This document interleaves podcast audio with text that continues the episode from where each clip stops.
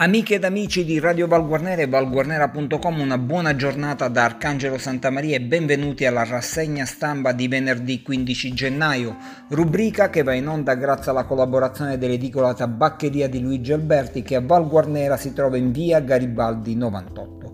Sperling ha affidato il progetto per consolidare il costone e questo è l'articolo con il quale il giornale di Sicilia apre la cronaca di Enna odierna. Regione per gli interventi da realizzare nella rupe del castello sono stati già stanziati quasi 2 milioni di euro.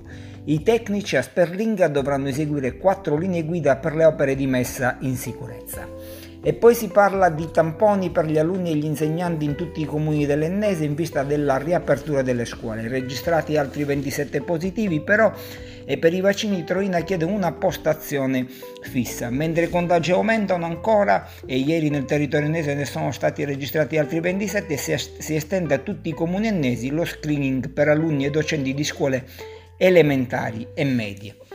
L'appello di Confcommercio no alla disobbedienza civile, rispettate gli orari di chiusura, non aderire all'iniziativa di protesta, l'appello che i presidenti di Confcommercio e Caltanissetta, Maurizio Presti Filippo e Calogio Nicoletti lanciano a tutti i commercianti delle due province a non aderire all'odierna manifestazione di disobbedienza civile, che dovrebbe portare gli esercizi commerciali ad allungare l'orario di lavoro ad oltre le 18, non rispettando così i decreti nazionali e le ordinanze regionali. Ristori per l'artigianato artistico, la richiesta della CNA provinciale, il settore in sofferenza.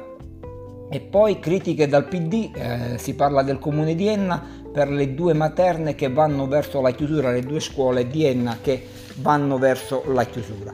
E passiamo al quotidiano La Sicilia che dedica la prima pagina della cronaca di Enna al difficile momento della ristorazione, ma che non intacca il prodotto nazionale preferito dagli italiani che è la pizza.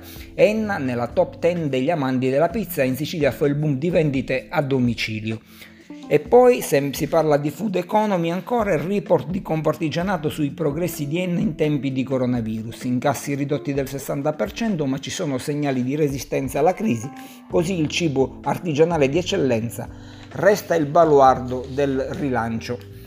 Ancora in asili da chiudere, proposta una via di mezzo, la contestazione dei genitori, all'assessore Motta hanno chiesto ancora di salvare i plessi Rodari e Fontanazza.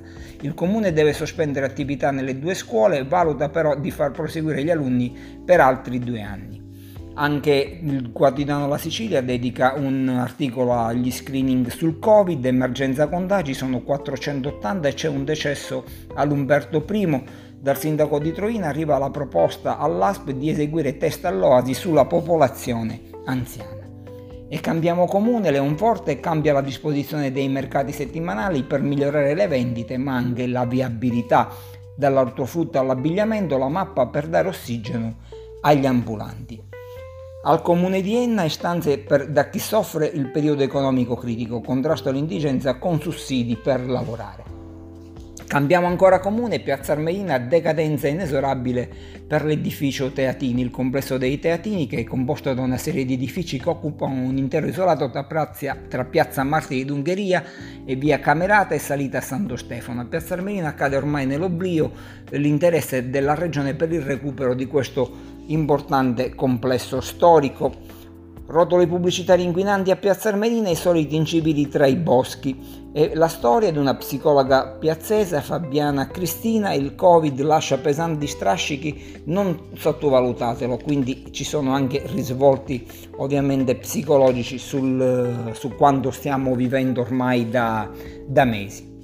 Cambiamo pagina, ultima pagina del quotidiano La Sicilia, disobbedite a Io Apro e la battaglia di commercio che chiede ai negozianti nell'ennese di non vanificare quanto fatto finora con le prescrizioni anti-Covid. Barra Franca ha archiviato il rapporto con Enel Sole e il comune sigla contratti per la nuova fornitura. A Centuri per due mesi saranno sostituiti 3.000 contatori con Open Meter. Val Guarnera per i disservizi all'ufficio postale, la sindaca Francesca Draia invia un appello al Ministero delle Poste e Telecomunicazioni. E si parla anche qui del costone del consolidamento della RUPE e poi ERSU, quindi l'Università Core di Enna, liquidati i sussidi straordinari. Settore forestale, ultima notizia della giornata, sindacati contro i tagli annunciati. Ebbene, con questa notizia chiudiamo la rassegna stampa di venerdì 15 gennaio. Un ringraziamento a tutti voi per l'ascolto, un invito a rimanere collegati con Radio Val Guarnera ed approfondire le notizie sul nostro sito di informazione valguarnera.com.